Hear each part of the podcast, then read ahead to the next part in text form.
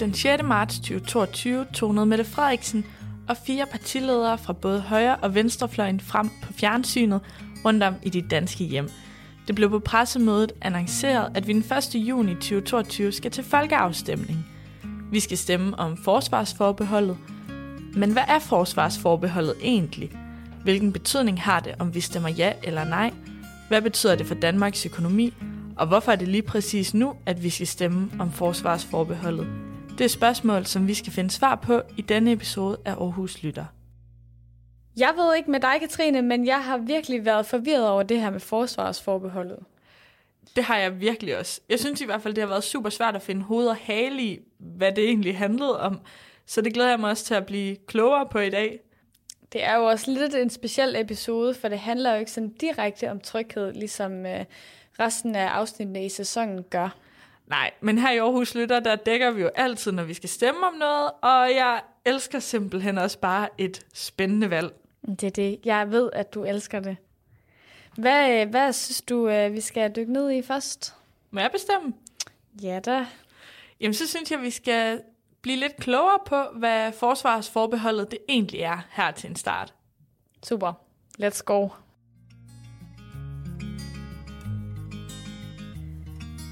Katrine tog ud for at tale med Rasmus Brun Pedersen, lektor ved Institut for Statskundskab ved Aarhus Universitet. Rasmus ved en masse om forsvarsforbeholdet, EU's forsvarssamarbejde og dansk og international sikkerhedspolitik. Han kan forklare lidt om, hvad de danske forbehold egentlig handler om, og hvordan de er opstået. Jamen, øh, de danske forbehold er jo ved at være, være mange år gamle efterhånden. Det var nogle, vi fik øh, for 30 år siden, i forbindelse med en afstemning, der blev holdt om noget, der hed Maastricht-traktaten, øh, som Danmark stemte nej til med 50,7 procent af stemmerne. Og så for at, så at sige, helt for, øh, sikre, at Danmark ikke blev smidt ud af EU, så fik man forhandlet fire områder, fire forbehold, hvor Danmark stod udenfor, som så blev lagt ud til en ny folkeafstemning tilbage i 93, som så blev et ret stort ja Øh, og siden da har vi haft øh, de her forbehold, altså det har sådan været en del af grundlaget for det danske EU-medlemskab. Og det er sådan nogle forbehold, der har øh, sådan været op at vende i forskellige afstemninger undervejs. Vi har haft afstemninger om mange af de andre forbehold, men det er det første, vi har om øh, forsvarsforbeholdet. Og en af grundene til, at vi, øh, vi, vi ser en, en fornyet interesse fra politikerne i, at vi skal afskaffe forbeholdet, i hvert fald nogle øh, partier, øh, jamen det er jo, at øh, egentlig kan man sige, at forsvarsområdet har været et område, hvor der ikke er sket ret meget i mange år, så det vil sige, at vi egentlig ikke har haft noget at have forbehold over for sådan i det store hele. Men efter 2014, øh, med den her forværrede situation, der har været i Østeuropa med mere aggressivt Rusland, og det her med, at amerikanerne gerne vil, vil væk fra Europa, jamen så har forsvarsforbehold altså fået en stigende betydning, fordi der simpelthen er bare kommet mere strøm i de her sikkerhedspolitiske og forsvarspolitiske kabler, der er i EU. Hvad så med forsvarsforbeholdet helt konkret? Hvad, hvad betyder det? Jamen forsvarsforbeholdet, øh, altså egentlig kan man sige, at det forsvarspolitiske samarbejde i EU er ikke sådan voldsomt udviklet. Forsvarsområdet i EU består, eller har i mange år bestået af det, man kalder missionsdelen. Og det er sådan noget med, at EU har haft nogle muligheder for at gå ud og øh, prøve at skabe for sådan øh, øh demokratisk udvikling og fredelig rundt omkring i, i verden med militærmidler, altså sådan militære operationer, eller med det, man kalder civile operationer, hvor man altså har været ude og træne, og man har givet øh, udviklingsbistand og støtte. Og det er det, EU egentlig har, har gjort i rigtig mange år, øh, frem til 2015. Og så begynder der at ske noget. Der begynder at ske noget andet. Altså det her område, det, det ændrer sig. Det ændrer karakter. Fordi man kan sige, det her med, at EU har været ude og prøve at skabe udvikling rundt omkring i verden, jamen det har været baseret på, at øh, e- Europa selv har været trygt. Men det er det ikke længere. Og det vil sige, at EU er også begyndt at, at kigge på europæisk sikkerhed øh, i forhold til, hvordan sikrer vi EU's borgere i vores eget kontinent. Og derfor så har EU begyndt at udvikle en lang række forskellige politikker, værktøjer, redskaber, øh, der har skulle øh, ruste EU's medlemsstater til at tage vare på den europæiske sikkerhed i vores eget område. Så derfor øh, så har, har området simpelthen grundlæggende skiftet karakter, og derfor kan man sige, at det, som forsvarsområdet i dag består i, det er selvfølgelig stadigvæk missionsdelen. Det er det, vi hører rigtig meget om, om det her med EU her øh, som vi ikke har i EU, men det bliver der snakket meget om. Der er en øh, del omkring øh, industrielt samarbejde, altså det her med, hvordan får vi militært isenkram, øh, hvordan får vi projekter op, øh, og, øh, til at, og, og, og sikre vores sikkerhed. Og så er der sådan et område, der sådan vedrører det, man kalder intern sikkerhed. Det er sådan de meget brede sikkerhedspolitiske områder i form af sådan noget som cybersecurity, øh, sanktionspolitik, øh, overvågning, klimapolitik, migration osv. Så det er sådan det, de tre hovedområder, de tre klynger, som EU's forsvarspolitik sådan bredt indeholder. Nu hvor vi har det her forsvarsforbehold, kan vi så være med til at diskutere forsvarspolitik i EU? Ja, og der er det sådan lidt teknisk, fordi der er en sondring mellem, at det vi godt kan være med i den her brede diskussion om EU's udenrigspolitik, men under udenrigspolitikken, der har vi også, ja, der har vi forskellige politikker, men der er forsvarspolitikken et område. Og der kan man sige, at Danmark er ikke med på de her forsvarspolitiske områder sådan i forhold til at bestemme, hvad det er, der konkret skal ske, fordi det er jo det, vi har et forbehold overfor. Men det er mere overordnede linjer, jamen det kan vi godt være med til at snakke om, vi kan godt være med til at planlægge strategier, men den her konkrete udmyndning på, hvad der sker på det forsvarspolitiske område, der er vi ikke med, fordi der har vi forbeholdet. Okay, så lige nu der er der ligesom et, et sted, hvor vi er udenfor i forhold til de andre. Ja, altså vi, forbeholdet betyder konkret, at øh, eksempelvis det her med missionsdelen, at vi ikke kan deltage i de militære operationer, øh, vi kan godt deltage i de civile, øh, men ikke de militære, øh, fordi det, det er det, vi har et forbehold overfor. På det her med industrisamarbejdet, altså det er sådan lidt underligt konstruktion, fordi EU's industri, det betales via EU's kasser, der betaler Danmark. Så vi er med til at finansiere enormt store puljer. Det er rigtig, rigtig mange milliarder, vi snakker om her. Øh, men hvad pengene skal bruges til, så lidt forenklet sagt, altså hvad er det så for nogle projekter, der skal prioriteres? Hvad er det for nogle ting, der skal have penge? Det er vi ikke med til at beslutte, fordi det er omfattet af vores forbehold. Så altså, vi betaler til kasserne, så at sige, men vi er ikke med til at bestemme, hvad det udmyndtes. Heldigvis kan man sige, at de danske virksomheder kan godt bidrage, altså de kan godt byde ind på de her projekter, så det er ikke noget, der sådan isoleret koster danske arbejdspladser.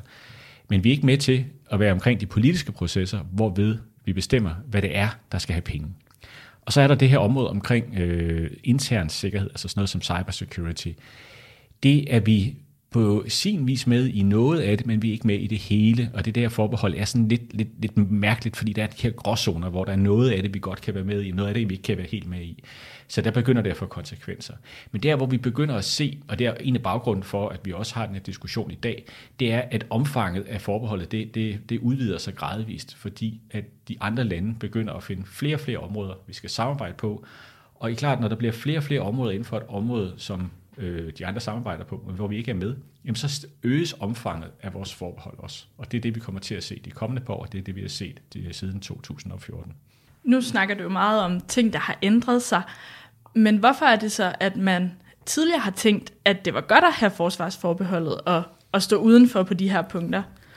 Ja, og det kan jo godt virke lidt underligt, øh, men når hvis man går ind og kigger sådan på sådan grundlaget for, altså hvorfor fik vi det tilbage i 92, det var egentlig baseret på en frygt en lidt en frygt, vi også har i dag, i hvert fald nogle partier har, hvor der var en frygt for, at hvis vi fik en fælles øh, forsvarspolitik i EU, der tilbage i 92, jamen så ville det blive sådan det, der hedder overstatsligt. Og overstatsligt, det betyder, at medlemsstaterne ikke længere bestemmer sådan den overordnede udvikling på området. Og det var det, man, man, man frygtede ville komme til at ske. Så derfor sagde man øh, fra nogle partiers side, at det vil vi ikke være med i, så vil vi hellere have et forbehold. Men udfordringen med det, det er, at den udvikling har aldrig sket. Altså vi har aldrig set den her overførsel af kontrollen fra medlemsstaterne over til EU. Øh, så man kan sige, at det har været et forbehold, der har været baseret på nogle forudsætninger, nogle antagelser, som ikke har holdt. Øh, og man kan sige, og det vi har forbehold over for i dag, er heller ikke sådan en overstatslig byråkratisk monster, hvor EU øh, har det hele. Altså det er et område, hvor medlemsstaterne, øh, altså det der hedder mellemstatsligt samarbejde, hvor medlemsstaterne har fuld kontrol, og det er dem, der har vetoret. Så man kan sige, hvis vi egentlig kommer med i det her samarbejde, jamen så får vi en vetoret, og kan stoppe udviklingen, men det kan vi ikke, når vi står udenfor. Nu har du også allerede nævnt Rusland, og jeg tænkte lidt på, har den her folkeafstemning overhovedet noget med krigen i Ukraine at gøre, eller havde man allerede inden tænkt fra politisk side, at, at man gerne vil have en folkeafstemning om forsvarsforbeholdet? Altså, krigen i Ukraine har super meget med øh, situationen at gøre, øh, hvis vi skal være helt ærlige. Øh, fordi som sagt, der har ikke været ret meget strøm i de her forsvarspolitiske kabler, øh, før øh, Rusland besluttede sig for at, at tage Krim øh, tilbage i 2014. Øh, og det kan man simpelthen helt konkret gå ind og kigge på, hvad er det for nogle, altså hvad er det for nogle, hvor mange beslutninger er blevet truffet, hvor mange møder har der været, alt de her ting. Altså der, der, der er ikke, det har været sådan relativt til at have med at gøre. Men det, der sker efter 2014, er jo netop det her, man, man pludselig finder ud af, hov, der sker faktisk noget øh, på det europæiske kontinent, øh, som gør, øh, at vi bliver nødt til at reagere på det, og vi har faktisk ikke nogen værktøjer til at håndtere det her. Det er også en af kritikpunkterne i EU's udenrigspolitik og forsvarspolitik, det er, at de kan ikke ret meget. Øh, og det er egentlig også rigtigt. Øh, det, det kan man ikke. Men det var helt grelt øh, der tilbage i 2014, øh, synes man, fordi at man simpelthen ikke havde værktøjerne til at, at reagere. Så derfor der skete der super, super meget i, øh, i de forskellige europæiske hovedsteder. Der skete super mange initiativer i forhold til at sige, hvad, hvad skal vi gøre, hvad kan vi gøre ved det her? Øh, så man kan sige, der er virkelig sket meget. Øh, så, så, så meget af det, der sker i, øh, i Ukraine nu, øh, og hele den her konflikt, vi har set, jamen det, det er noget, der har aktualiseret og gjort, at vores øh, konsekvenserne af forsvarsforbeholdet, de, de bliver meget, meget mere synlige. Og det er jo så derfor, at vi skal til folkeafstemning her den 1. juni. Og det fik vi at vide på et pressemøde den 6. marts, hvor man kunne høre både statsministeren og fire partiledere fra både øh, højre- og venstrefløjen tale for at afskaffe forsvarsforbeholdet. Kunne de ikke bare vælge at afskaffe det med et flertal i Folketinget? Man kan sige, det, det der er det sjove med, med, med, med de her forsvarsfor, eller med de her forbeholdsafstemninger, det er, at, at ifølge grundloven, øh, så, så kræver det, det hedder 5 6 flertal i, i det danske folketing. Men der blev lavet en politisk aftale tilbage i øh, 92-93 om, at hvis de her ting de skulle ændres, øh, så kræver det en folkeafstemning. Og, og derfor kan man sige, så, så er der en forpligtelse for partierne om at smide de her ting ud til, til folkeafstemning. Det er ikke noget, øh, politikerne bare kan gøre, fordi det er noget af det, man har lovet befolkningen, og det holder øh, politikerne også. Øh, normalt, når vi snakker om folkeafstemninger, så er det noget, vi afholder, når der er en øh, afgivelse af suverænitet. Altså det vil sige det her med, at, at det danske folketing får mindre indflydelse på det, der foregår. Og det, der er sådan lidt specielt med den her med, med forsvarsforbeholdet, det er, at der egentlig ikke er afgivelse af suverænitet. Altså Danmark afgiver ikke suverænitet til, til EU, netop fordi det, vi kommer ind i, det er et mellemstatsligt samarbejde, hvor vi altså har en vetoret, og det vil sige, øh, at, at det er ikke formelt set afgivelse af suverænitet. Som egentlig kan man sige, så behøver man ifølge grundloven altså ikke at gøre det øh, og, og udskrive folkeafstemning, men det er noget, politikerne har lovet øh, for 30 år siden, og det er derfor, vi får den her afstemning, vi har nu.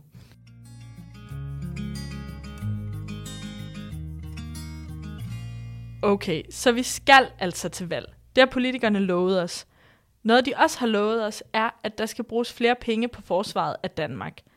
På pressemødet den 6. marts fortalte statsministeren, at det i Folketinget er vedtaget, at der i de kommende to år skal afsættes 7 milliarder kroner til styrkelse af forsvaret, diplomati og den humanitære indsats. Samtidig vil man i det kommende forsvarsforlig skrue op for det beløb, der bliver brugt på det danske forsvar, så vi når de 2% af BNP, som vi har forpligtet os til i NATO. Og vi kom til at tænke på, om vores forsvarssamarbejde med EU vil komme til at koste endnu mere. Før vi hører om argumenterne for og imod, så er der også lige noget andet, vi skal have på plads. For vi blev nemlig også nysgerrige på, hvor alle de her penge til forsvaret mund kommer fra. Vi talte med Christen Sørensen, som er tidligere professor i økonomi og tidligere overvismand, og han forklarede os, at noget af det, der gør, at vi kan betale for blandt andet en styrkelse af forsvaret, er et overskud i betalingsbalancen. Det betyder helt forsimplet, at vi eksporterer mere, end vi importerer. Derfor strømmer der flere penge ind i landet, end der kommer ud. I marts 2022 var overskuddet på betalingsbalancen 25 milliarder kroner. Du kan høre ham forklare lidt yderligere om det her. De sidste fem år, eller de seneste fem år, der har vi været eneste dag, mandag, tirsdag, søndag og helligdag, der har haft et overskud på betalingsbalancen på en halv milliard. Så 7 milliarder, det øh, tjener vi overskud over for udlandet på 14 dage. Uh, og, den, og vi har så store betalingsbalanceoverskud, at vi sagtens kan tillade os det, også uden at skære ned på andet. I virkeligheden er det jo ikke et problem, vi har underskud på de offentlige finanser. Vi har så stor overskud over i den private sektor. Det er mm. derfor, vi har det der kæmpe betalingsbalanceoverskud. Mm. Fordi det gælder sådan, at underskud i den offentlige sektor, det opvejes mere af et overskud i den private sektor. Det er der, så meget, at vi har samlet overskud over for udlandet på 175 milliarder kroner om året. Mm det er absurd at, at gøre økonomien så til det store problem. Mm. Og I kan også lægge mærke til, at det er kommet en, øh, sådan en holdningsændring. Øh, nu siger jo regeringen og så videre, at jamen, vi, er, vi står her i en virkelig stærk økonomi. Det er jeg fuldstændig enig i. Og derfor behøver vi ikke at skære ned øh, mm. på velfærden. Så øh, det du siger, det er, at det kunne også godt øh, komme til en situation, hvor vi ikke som sådan mærker særlig meget til det i, øh, i vores dagligdag øh, med den øh, betalingsbalance, vi har lige nu, eller overskud. Øh, fordi, ja. at der, altså, fordi der er så mange penge allerede, som kan blive ja. brugt ja. Til, til det militære. For det er jo fordi, vi har en ret unik øh, ind, øh, industristruktur i Danmark. For den inden for bioteknologi, der er verden, Danmark jo en, en supermagt. Mm. Øh, Novo Nordisk, øh, Genmap, øh, Novozymes, øh, Christian Hansen og, og næ, øh, masser af virksomheder. Øh, og det er nogle job, hvor man virkelig tjener penge. Mm. Øh, og det er derfor, vi har, øh, det er blandt andet derfor, vi har øh, en så god økonomi og så stor overskud på betalingsbalancen. Så penge har vi altså nok af ifølge Christian Sørensen, og det ser ikke ud til, at en styrkelse af forsvaret rammer dig og mig på pengepunkten. Vi tager altså lidt for simpelt af det nationale økonomiske overskud og betaler med det. Og nu skal vi øh, som lovet tilbage til Rasmus Brun Pedersen og se nærmere på argumenterne for og imod forsvarsforbeholdet. Så tænkte jeg også på, om vi måske kunne snakke lidt mere om de her argumenter for at stemme henholdsvis ja eller nej. For jeg synes selv, at det er super svært at finde rundt i. Øh, hvad, kan du måske fortælle lidt om, hvad er, hvad er argumenterne for og afskaffe forsvarsforbeholdet, og hvad er argumenterne imod? Jo, altså, hvis man tager øh, ja-argumenterne, altså det her med, hvorfor skal vi afskaffe øh, forsvarsforbeholdet, så er der sådan en, en overordnet øh, vurdering af, øh, ifølge de her argumenter, det er, at, at der lige nu øh, sker rigtig meget øh, på den sikkerhedspolitiske område i Europa, som er med til at, at true dansk sikkerhed blandt andet, men også europæisk sikkerhed. Og det er vores interesse at være med i de her drøftelser om, hvordan vi sikrer os bedst muligt i forhold til den trussel, vi ser for Rusland i øjeblikket, men også i forhold til de trusler, vi har set med, i forhold til migrationsstrømninger fra Mellemøsten og Afrika. Så der er mange, der peger på, at altså, den her sikkerhedspolitiske situation, vi er i lige nu, øh, er anderledes. Samtidig så er der også nogle argumenter, øh, der går på, at øh, eksempelvis hvis man tager sådan noget som øh, det forsvarsindustrielle samarbejde, at det ikke rigtig giver mening, øh, det her med, at vi er med til at betale til, til kasserne, men vi er ikke med til at bestemme, hvad det er for nogle øh, ting, vi skal bruge pengene på øh, i forhold til at opruste.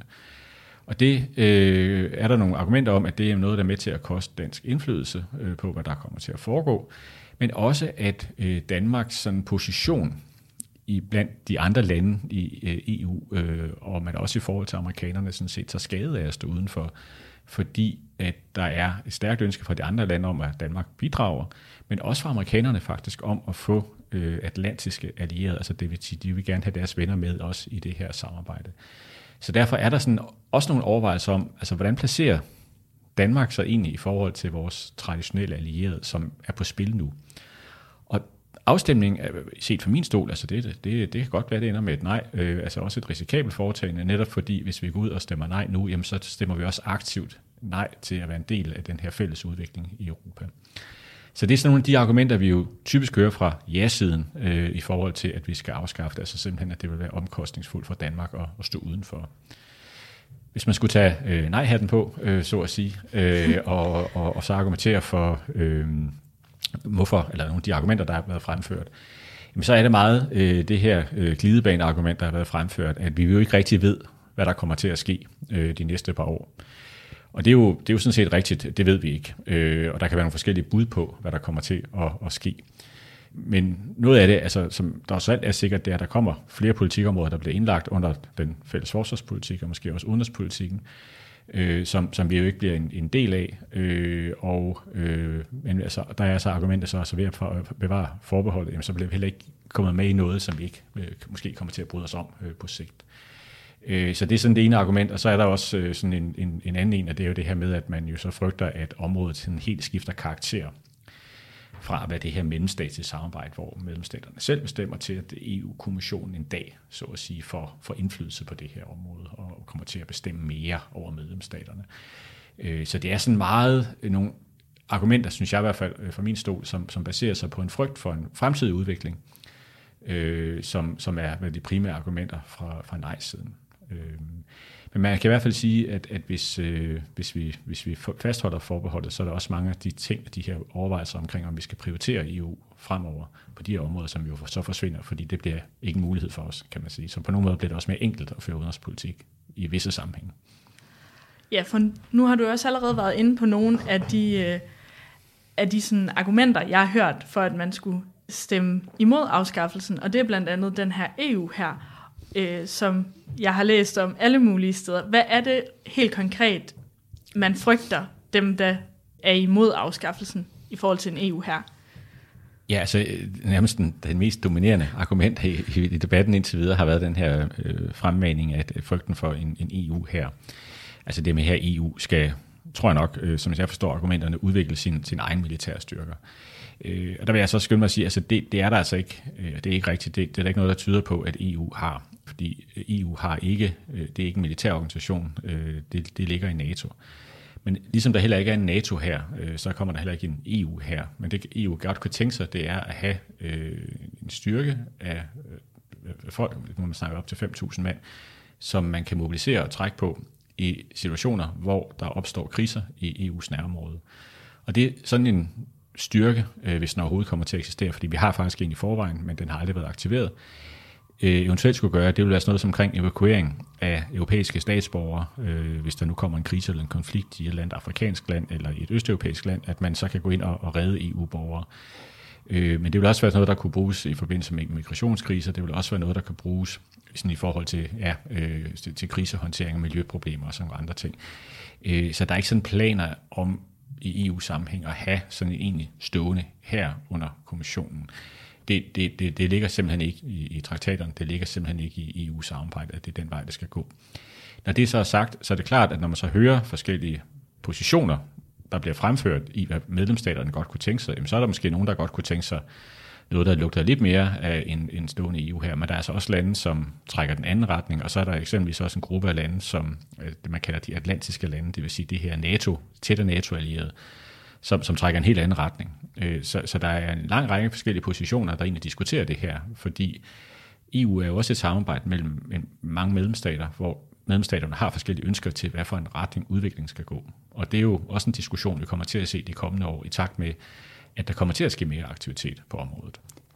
Nu nævnte du også lige NATO, for et af de argumenter, jeg også har læst øh, mange steder, det er, at vores forhold til NATO kan blive dårligere af, at vi afskaffer forsvarsforbeholdet. Hvad handler det om? Ja, altså NATO som organisation, det er jo sådan en, en sikkerhedspolitisk organisation, hvor øh, man har en lang række lande med USA og mange europæiske lande, og også andre lande, Kanada for eksempel, øh, Amazon Forces samarbejde, der, øh, hvor der blandt andet er sådan en sikkerhedsgaranti, der hedder, at altså et, et øh, angreb på et NATO-land, jamen det øh, betyder, at man angriber alle NATO-lande.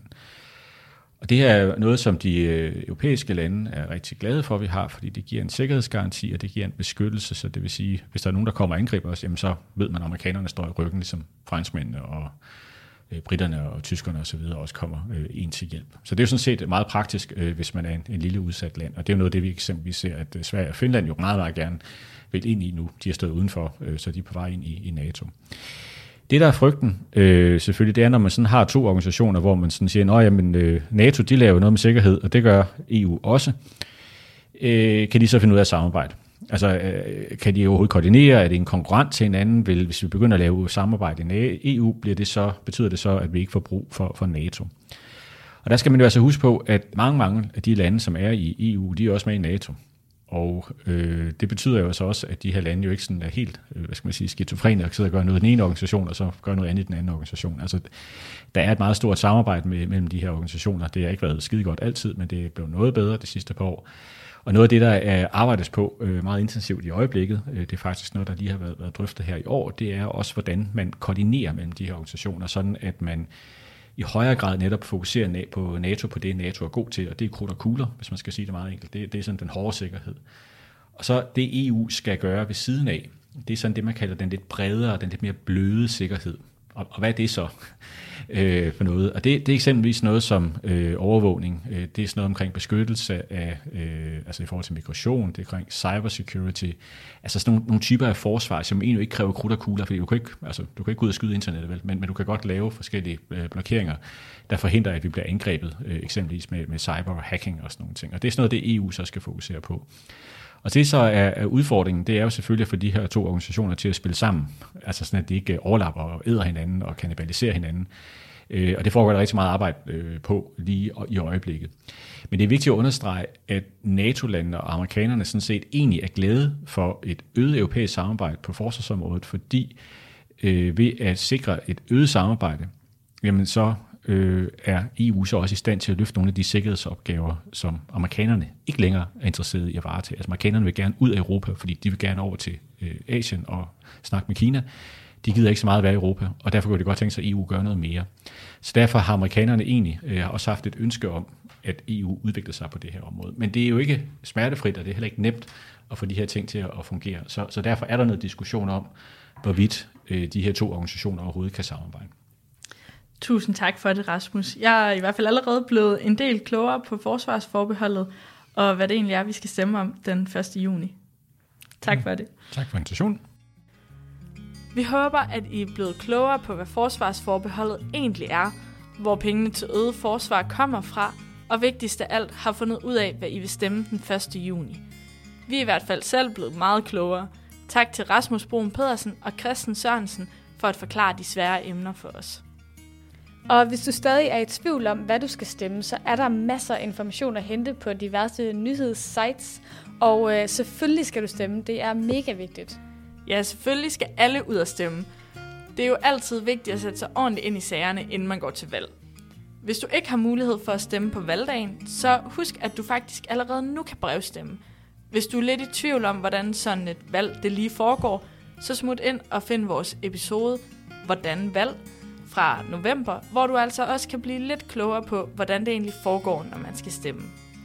Men øh, vi to, vi ses jo bare lige her på Rådhuset 1. juni. Det gør vi. Hej hej!